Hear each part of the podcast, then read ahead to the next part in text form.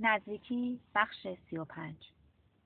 چند ماه پیش وقتی داشتم توی راهروی شرکت قدم می زدم یه نفر رو نشناختم. هیچ شده بودم. نمی‌دونستم کیه. یه دفعه اونو شناختم.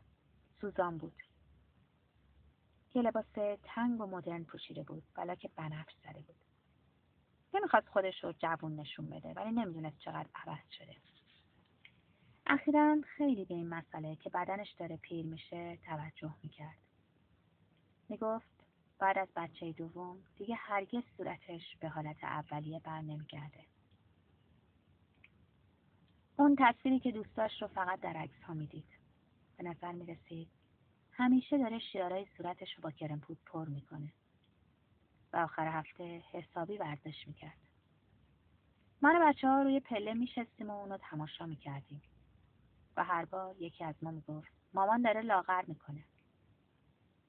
نه اینکه دیگه جذاب نیست ولی وارد میانسالی شده و همه چیز فرق می‌کنه.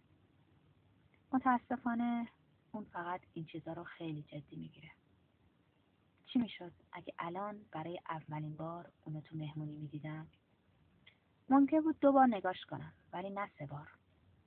خیلی بعیده که بخوام با اون حرف بزنم.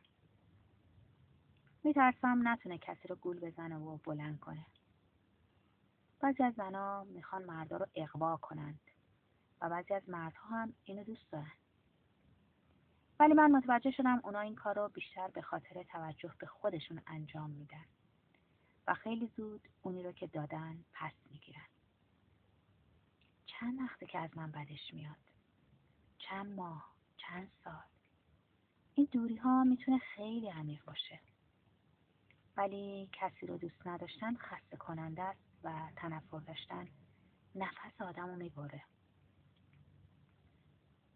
زن ویکتور هنوز باش حرف نمی‌زنه. حتی نمی‌ذاره وارد خونه بشه و باید تو ماشین منتظر بچه ها بمونه.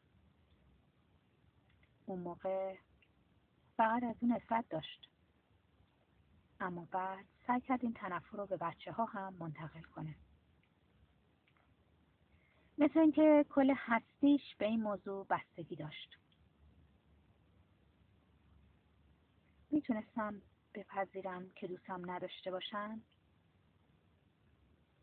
شاید یه جوری همه ما این خیالات رو در سر داریم که شاید روزی برسه که همه با هم موافق باشیم و دیگه دعوایی نداشته باشیم.